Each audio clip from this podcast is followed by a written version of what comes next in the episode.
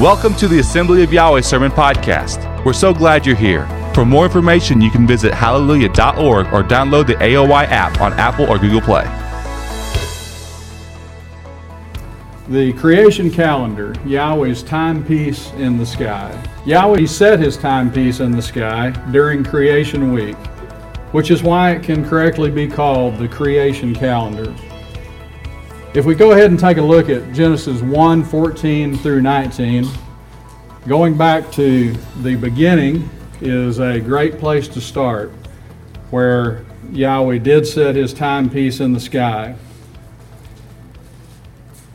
So Genesis 1 14 through 19. Then Elohim said, Let there be lights in the firmament of the heavens to divide the day from the night, and let them be for signs and seasons, and for days and years.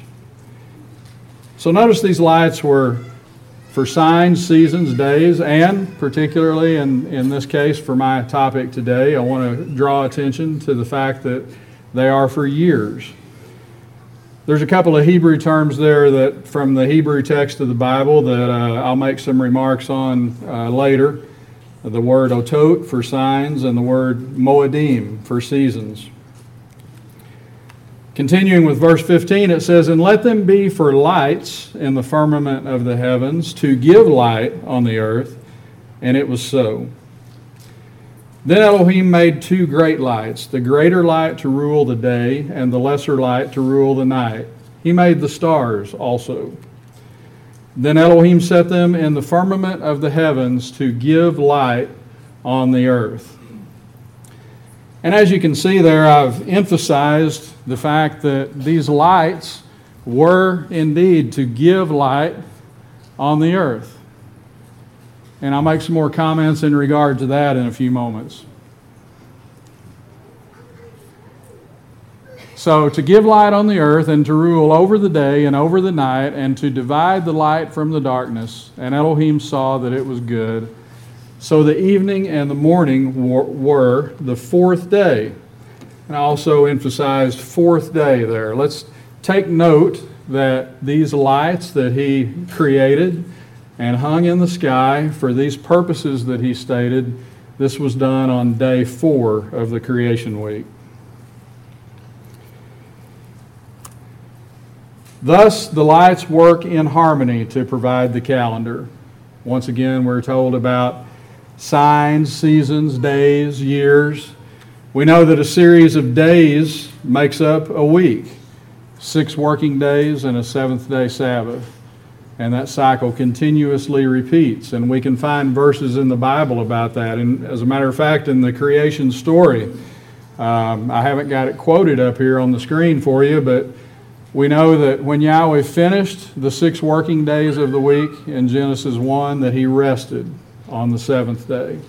In the Ten Commandments, he reminds us that he created the heaven and the earth and the sea and all that in them is, and he rested on the Sabbath day. And he commands us to do the same. And what a joy it is, which is why we are here today. Hallelujah. So the lights work in harmony to provide the calendar. You might ask, why is this subject important? It's important because it determines when we celebrate the special days Yahweh placed in His calendar. We do not arbitrarily decide these times, Yahweh appointed them. For example, we could take note of Aaron and the golden calf situation in Exodus 32 5 specifically. Aaron proclaimed a feast there. He actually attempted to say that it was a feast to Yahweh. But as we know the story about the golden calf, that did not work out too well for them. And so you can't, we can't just arbitrarily assign special days and say that we're going to uh, celebrate a feast to Yahweh. These, these things come on Yahweh's timing. Just, just a moment ago, I, I got as far as talking about days and weeks, but I want to go ahead and also mention months. Uh, Yahweh's calendar brings about months, and it also brings about years. And, and so we have this we have this model right in Genesis 1, And then as time unfolds, uh, these, things, uh, these things consistently carry on. Uh, we can look today, and we still very, very clearly have days, weeks, months, and years as time goes on. So again, Genesis 1:14 states that the lights are for signs and seasons and days and years, but not a single verse in the Bible says this about barley.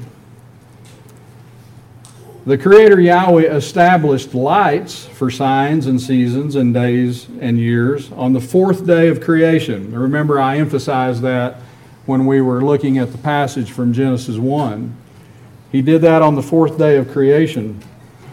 However, vegetation, which includes barley, of course, had already been created on the third day and was not specified for signs, seasons, days, and years.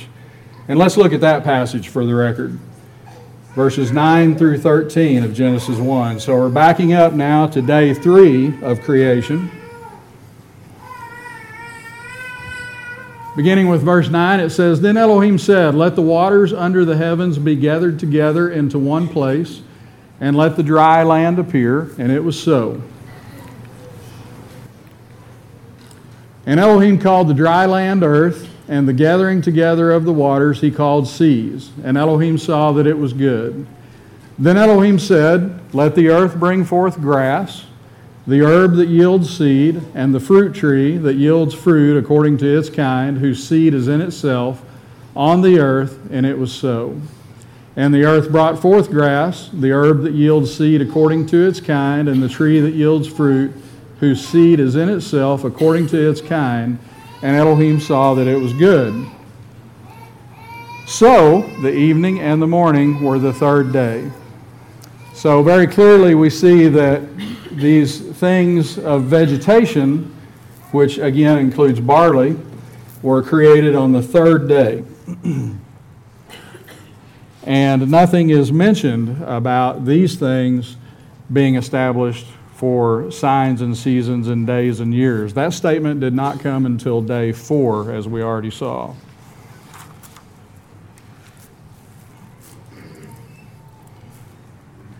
So now I want to jump right back to verse 14.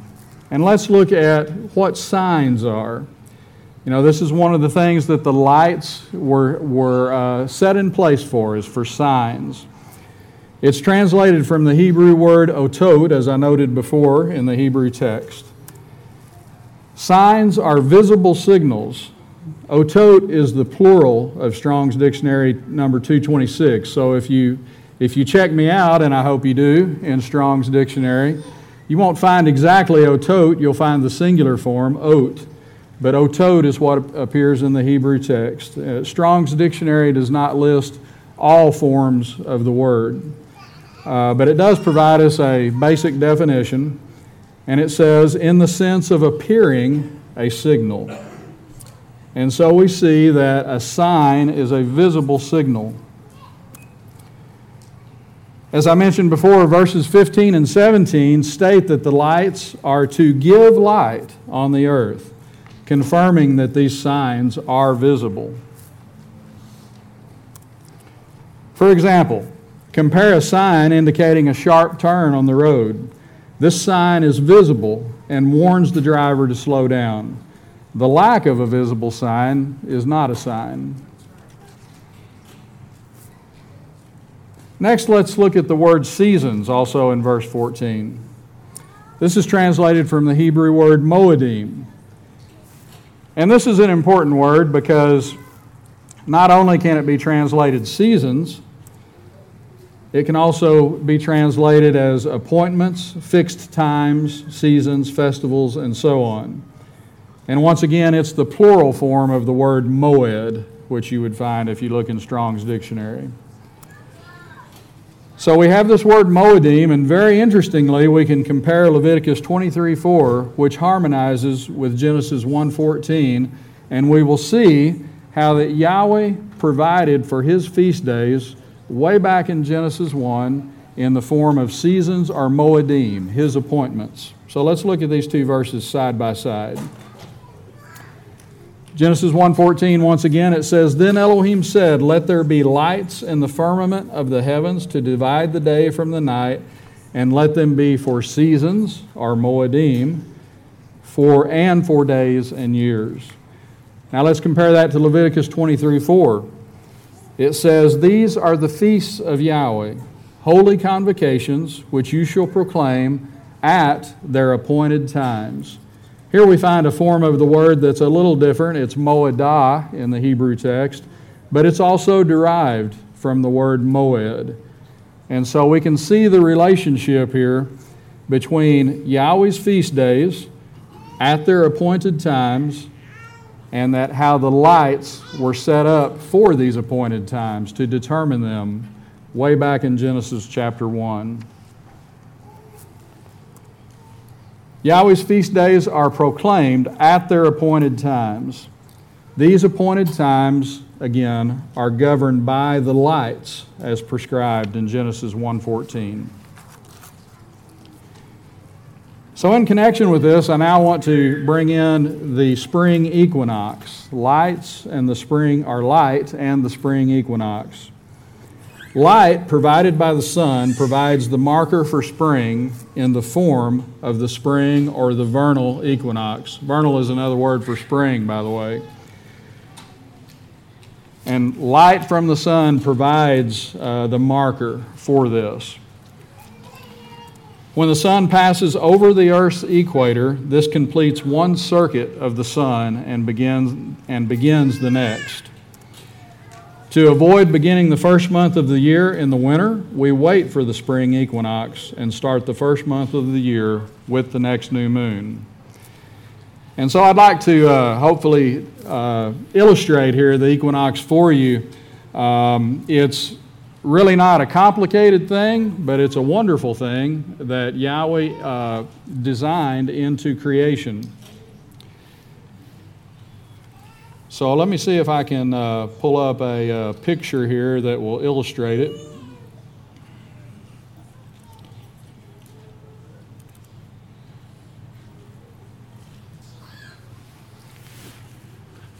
Oh, not yet.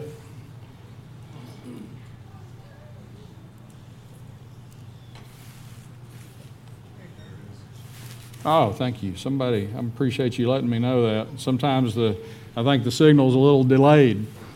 But this picture or this illustration illustrates the equinox along with the seasons uh, that we experience as we travel around the sun on our earth. So if we look here in the beginning of the year, in the springtime, we see that if we look at these sticks that are extending out of the illustration here, this shows the axis that the earth is on, the tilt of the earth, about 23 and a half degrees. But notice here at this time of year that neither the southern hemisphere nor the northern hemisphere is pointed towards the sun. They're both pointed out this way. And so the sun is shining directly over Earth's equator, and neither the north or the south uh, are pointed towards the sun. This is, this is when the spring equinox occurs. And I will talk about this a little more later about how that this is observable. Uh, one thing that I'll point out is that the equinox day is the only day of the year when the sun rises due east and sets due west. And from that, uh, the equinox can be observed.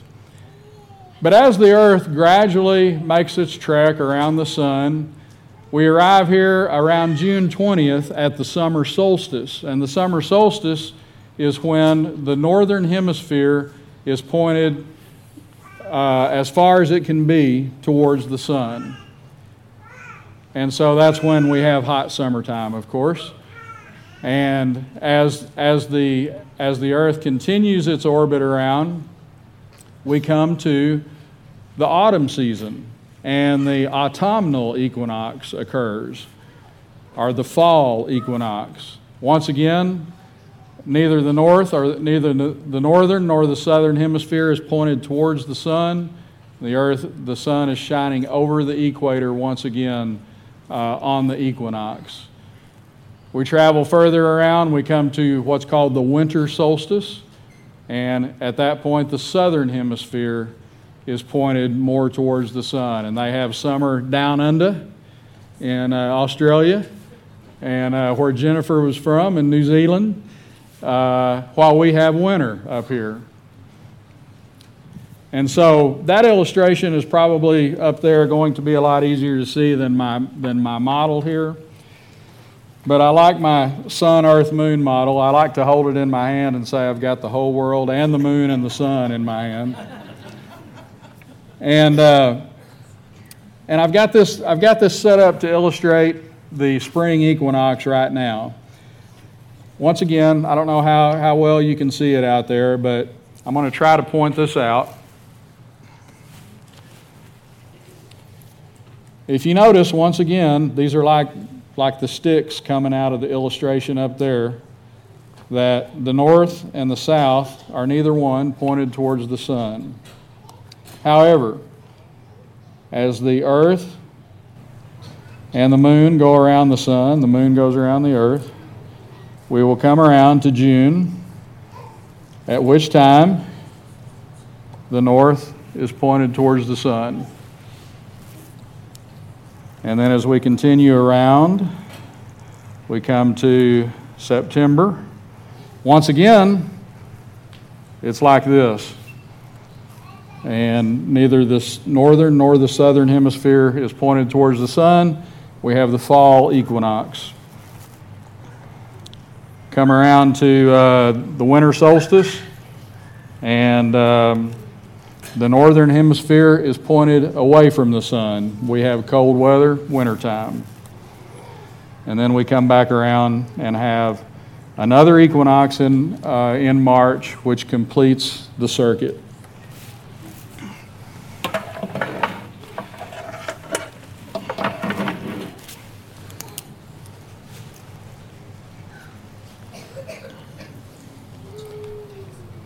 And so the equinoxes are really not that hard to understand. Uh, many times when the word equinox comes up, it seems like people's eyes kind of roll back in their head and they think that it could not have possibly been understood or observed in ancient times. But as a matter of fact, it can be and was.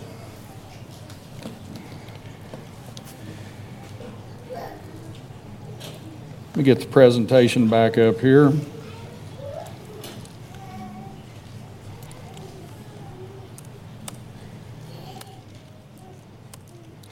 And I'll talk a little bit more about the equinox shortly, but a question may arise.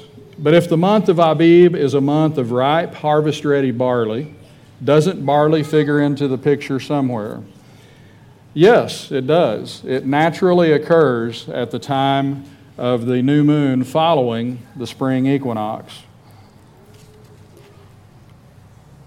This is when fresh, ripe, harvest ready barley naturally occurs, barring extreme conditions such as flood, drought, etc.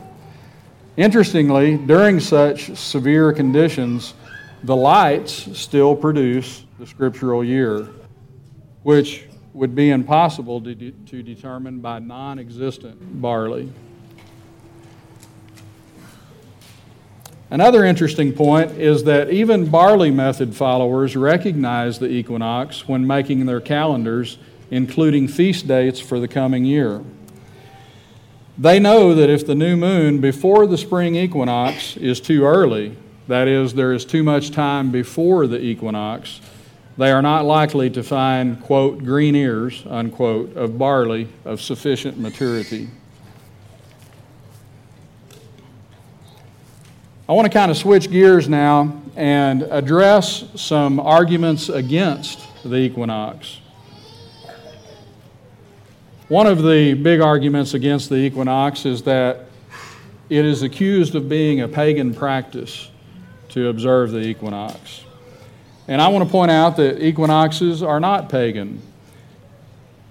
The first argument I want to address is the guilt by association argument.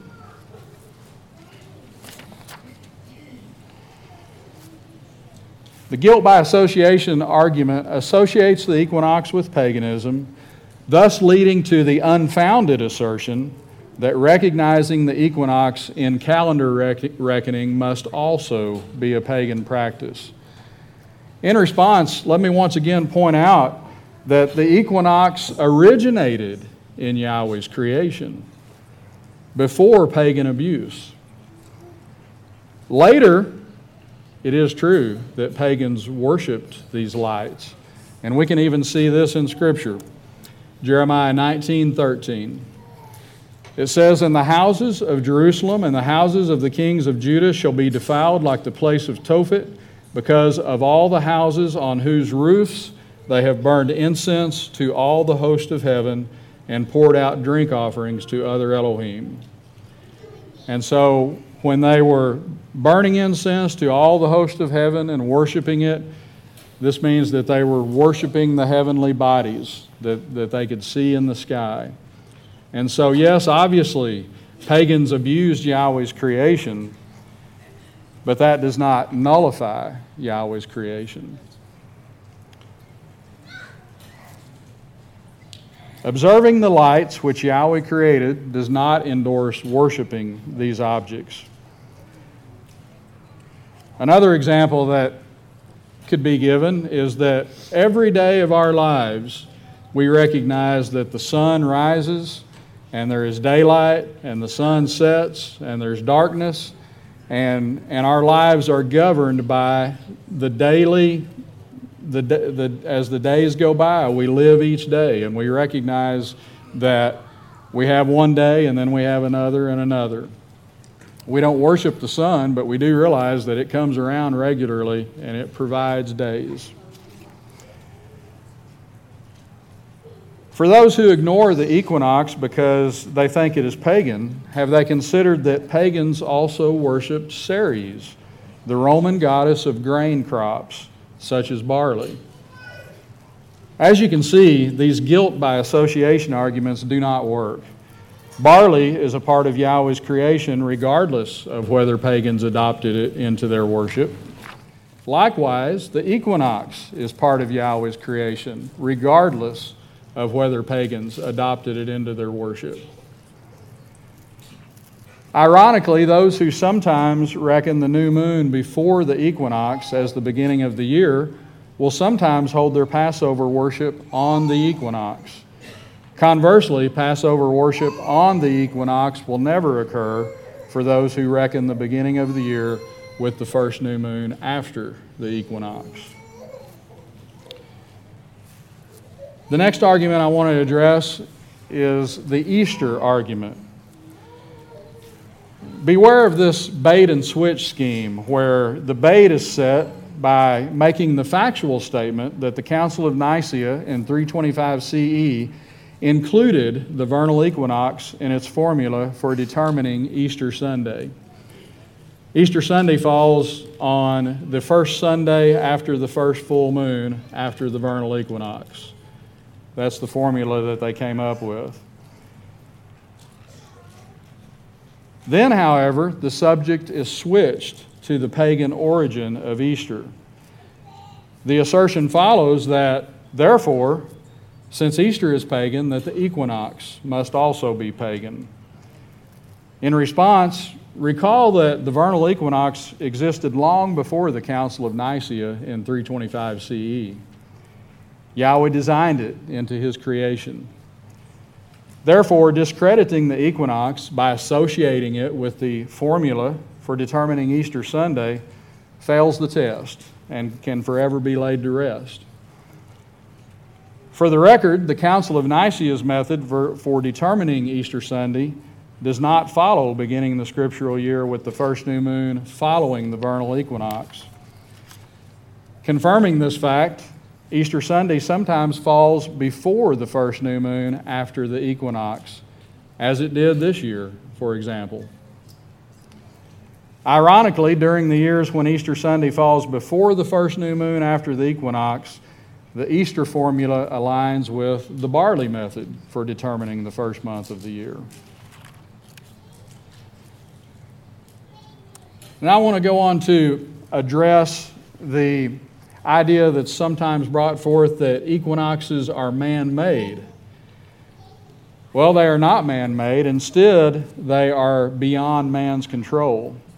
Man does not set the equinox, he observes it. Yahweh sets the equinox by the action of the sun, which he created, coursing through its circuit relative to the earth, which he created. Certainly, these heavenly marvels are not man made. Instead, they are the handiwork of Yahweh. Psalm 19:1. The heavens declare the glory of El, and the firmament shows his handiwork. So, when we look around us in this beautiful creation uh, that Yahweh has provided, and we look in the firmament and we see his handiwork, we look into the heavens and we see this, this orderly creation that the Almighty Yahweh has made. It's, it's a wonderful thing. It declares His glory and it shows His handiwork.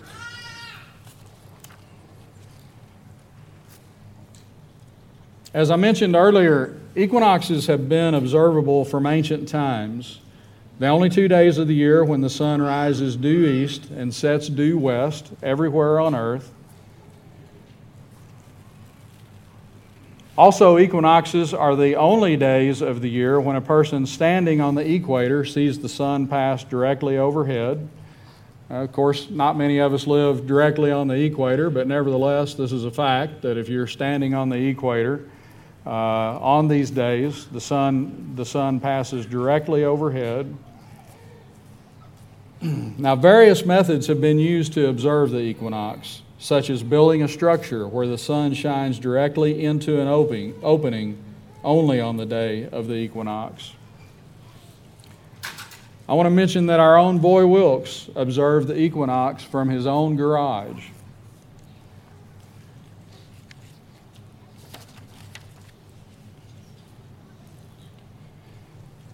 And the way he did this is he drilled a hole in the east wall of his garage through which the rising sun shined. And many, many years ago, I went out there early in the morning and watched this with Voy. It's uh, one of my treasured memories. And so this, so the sun shined through this hole. This beam of light went across the garage, and the interior west wall on the opposite side of the garage reflected the sun with a dot of light. As the sun moved in the sky, the dot on the wall moved correspondingly. In turn, Voy marked the wall following the dot. And here are some of his comments. Quote, I have enjoyed my simple home experiments in locating the equinoxes. This experiment locates both the spring and fall equinoxes. End quote. And that was in a paper that he wrote in response to some objections uh, to his article, Israel's Calendar. This paper that he wrote is entitled, What? Our Calendar Wrong? And uh, was dated January the 25th of 1989, and that quote is on page three. And so I also want to mention this article or this booklet that Voy produced called Israel's Calendar. Uh, came out in 1988 and it's available from the assembly by request. And it's an excellent booklet. Voy had just uh, written this uh, at the time I met him. He uh, wrote it in, uh, it's actually dated July 1st of 1988, and I met him, I believe it was in October of 1988.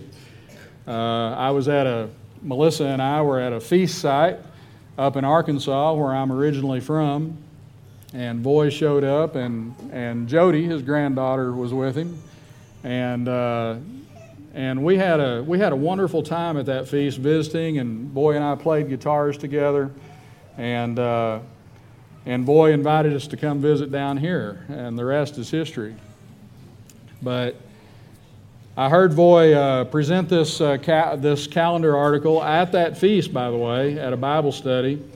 And uh, and I got to see uh, I got to see one of uh, Voy's many positive traits during this uh, during this Bible study. There was probably about eight or ten of us sitting around, and there was one fellow in particular that was just arguing back and forth with, Voy, something fierce.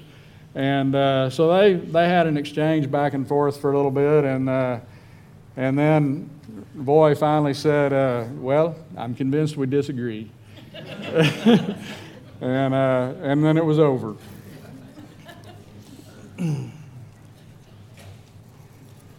There's a few other facts to recognize that are, are, that are important to recognize about the equinox. Well, there may be many, but I want to point out a few more. That equinox dates vary from March the 19th through the 21st. In other words, it's not always the 21st. Even though March 21st is commonly claimed as the date for the spring equinox, it's not always the 21st. That's a, that's a traditional uh, that's a traditional claim. The website timeanddate.com states, quote, many cultures claim March 21st as the date of the March equinox. In reality, the equinox can happen on March 19th, 20th, or 21st, end quote. The vernal equinox falls consistently within the range of March 19 through 21 because our modern calendar is so closely synchronized with the solar year. Matter of fact, it's synchronized within one day every four years. That's why every four years we have February the 29th because it's a, it's a makeup day to keep the seasons and the months in line with the solar year. So the Earth takes about 365 and a quarter days to go around that sun, like I showed up here earlier, as it goes around. And that extra one quarter day per year requires an extra calendar day every four years. If we did not have that, the calendar months would slowly drift back through the seasons as lost time accumulated. And so, if you can think of uh, like, a, like a pie, and if you cut that pie into quarters, and if you used, let's say maybe you froze that pie. I, am out of my league here and talking about this. I don't know if this would work or not. But let's say you froze that pie and you ate one quarter of that pie. You got it out and pulled one quarter out of it and ate it once per year. Well, obviously, that pie would be gone in four years.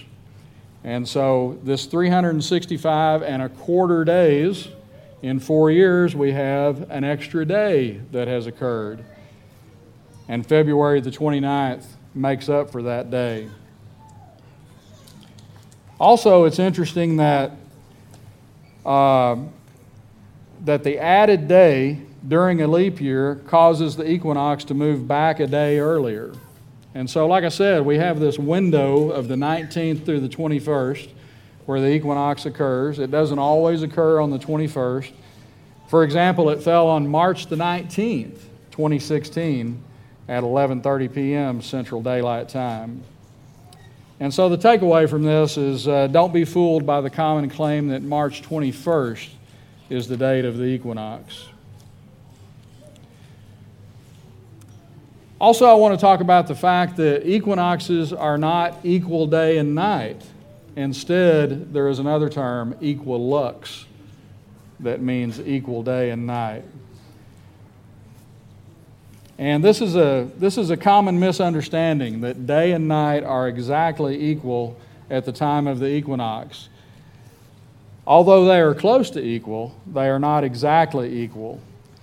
Once again, from the website timeanddate.com, it says equinox in Latin means equal night, giving the impression that the night and day on the equinox are exactly 12 hours long. And even though this is common wisdom, it isn't entirely accurate. And earthsky.org states that a different word, equilux, describes when day and night are in fact equal. And the timeanddate.com article also contains a table which demonstrates that equal day and night can vary by several days depending on location. And I want to try to display that table here. Um, I'm not sure. Are, are, those figures big enough to make out? I hope so. Um, this is interesting. If we look at the approximate date of equal day and night, this table is divided by the northern hemisphere and the southern hemisphere, and then the equator in the middle. And so the latitude, which is how far you live towards the north, depending on the location of, of where you are at, approximate equal day and night can vary by several days. As you can see here, it goes from March 18th all the way down to March the 8th, depending on your location. And then in the southern hemisphere, it goes from, and some of these dates are scattered, I believe it goes from uh, April the 14th. Yeah, maybe they're not scattered. April the 14th down to March the 22nd. That's for the spring equinox, and the other column is for the fall equinox. But that table shows how much variance that there is on this earth when it comes to equal day and night. And equal day and night uh, are not the equinox. The equinox is when the sun passes over Earth's equator.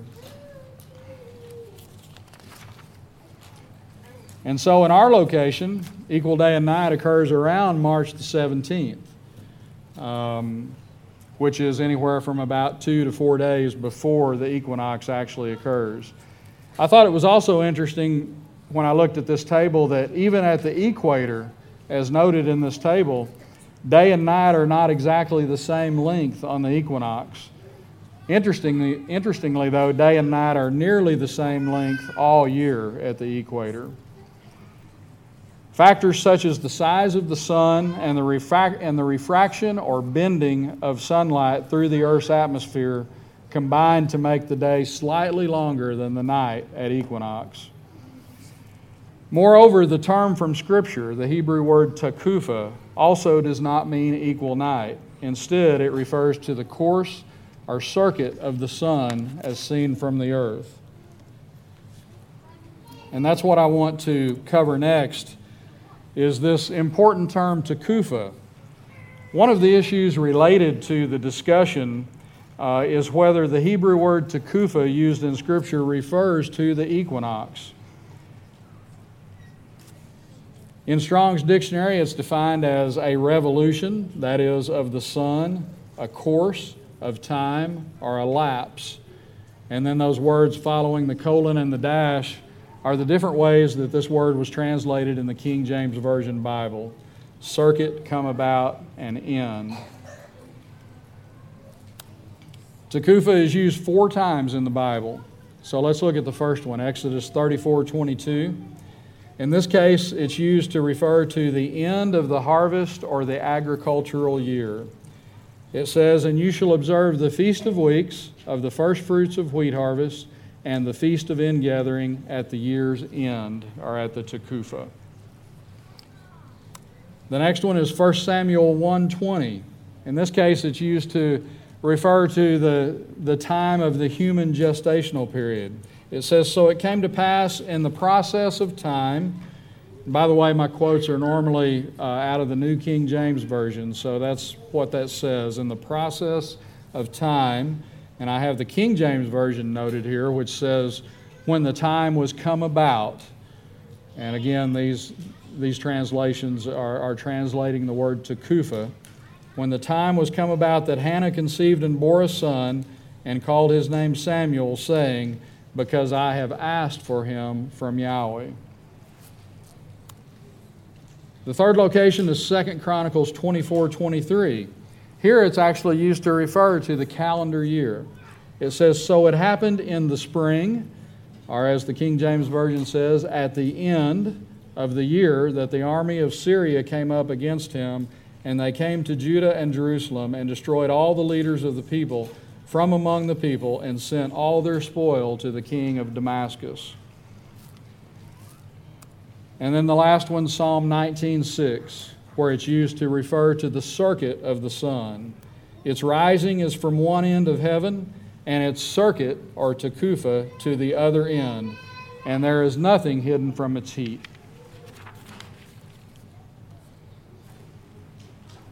And so we do see this word used in reference to the calendar year, 2 Chronicles 24 23. And in that last verse, to specifically refer to the circuit of the sun. And then also, in a general sense, Tekufa can refer to periods of time, as we saw in the human gestational period, and then also to refer to the end of the harvest or the agricultural year. Another clue we have is the plural form of the word Tekufa, which is Tekufot. In, in Hebrew, the OT ending is a plural ending. And there, I have a quote here from the Encyclopedia Judaica's article on the calendar. And it says about the, the Tekufot that, as stated, the four seasons in the Jewish year are called Tekufot. More accurately, it is the beginning of each of the four seasons that is named Tekufa, literally circuit. The Tekufa of Nisan, which is, by the way, is another name for Abib, the first month of the scriptural year. The Tekufa of Nisan denoting the mean sun at the vernal equinoctial point. That of Tammuz denoting it at the summer solstitial point. That of Tishri at the autumnal equinoctial point. And that of Tevet at the winter solstitial point. And so that's what the Encyclopedia Judaica tells us about Tekufot, the plural form of Tekufa. And also have some historical documentation here. From the Jewish Encyclopedia article, History of the Calendar, it states The history of the Jewish calendar may be divided into three periods the biblical, the Talmudic, and my comments are in brackets here for explanation purposes. That's a, the Talmudic is around 70 to 640 CE. And then there's the post Talmudic period. And then it goes back to talk about the first period, that is the biblical period. It says the first rested purely on the observation of the sun and the moon, the second on observation and reckoning, the third entirely on reckoning.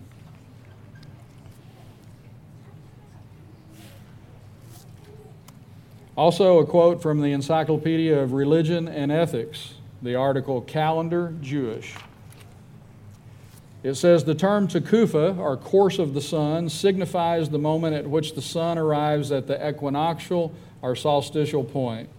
It was regarded as, as a matter of special importance that the month of Nisan should not begin before its Tekufa, beginning of spring, and a second Adar was intercalated as required. So I haven't talked about the second Adar yet, but just to quickly uh, point out what that is, is that sometimes there is a 13th month or a 13th moon cycle that is required to keep the year in sync with the solar year. The reason for that, real quickly, is, is that uh, the lunar cycle is an average of 29 and a half days, which adds up to 354 days if you multiply it by 12. Well, the solar year, as we already talked about, is 365 and a quarter days. So that's a difference of about 11 days. And so, about once every three years, it becomes necessary to have a 13th moon cycle uh, intercalated, as they say, or inserted into the year. One other quote from the International Standard Bible Encyclopedia article calendar. They refer to the first period, which once again is the biblical period. They say in the first period, the priests determined the beginning of each month by the appearance of the new moon and the recurrence of the prescribed feasts from the vernal and autumnal equinoxes. And so, an equinox and Takufa review is that biblical, linguistic, and historical evidence confirms the connection between equinox, Tekufa, and the turn of the year.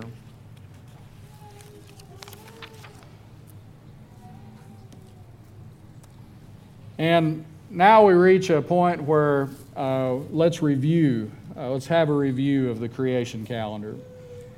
Genesis 1:14 states that the lights are for signs and seasons and for days and years, but not a single verse in the Bible says this about barley. Light provided by the sun provides the marker for spring in the form of the spring or vernal equinox. Oh, by the way, before I uh, forget, I also wanted to show you some, um, some pictures that I took. Uh, this picture was standing outside my front door at the time of the spring equinox. Um, and this was back in 2013 that I took this picture. But as you can see, the sun is, is peeking over the horizon there. And notice my neighbor's house over here to the right. And the sun coming up right there. Once again, that's, that's on the date of the spring equinox. Now, as I talked about before, as the earth goes around the sun, eventually uh, it'll go through the seasons, and when it arrives at the winter season, the southern part, the southern hemisphere, will be pointed towards the sun, and we up here in the northern hemisphere are pointed away from it. I took a picture at the winter solstice on December 21st of 2012, and notice where the sun is on this picture. No longer is it back over here. Here's that same neighbor's house right here. It's not back over here, it's way down here to the south. You can see the light in the sky uh, where it's rising there. And so you can determine this every year if you want to. You can look at where the equinox is, you can look at how far the sun travels and rises at the winter solstice. And I don't have a picture of the summer solstice, but if I did, the sun would be out over here somewhere. And it it does this track every single year, like clockwork. Isn't, isn't, it a, isn't it an awesome creation that our Creator has created? Hallelujah.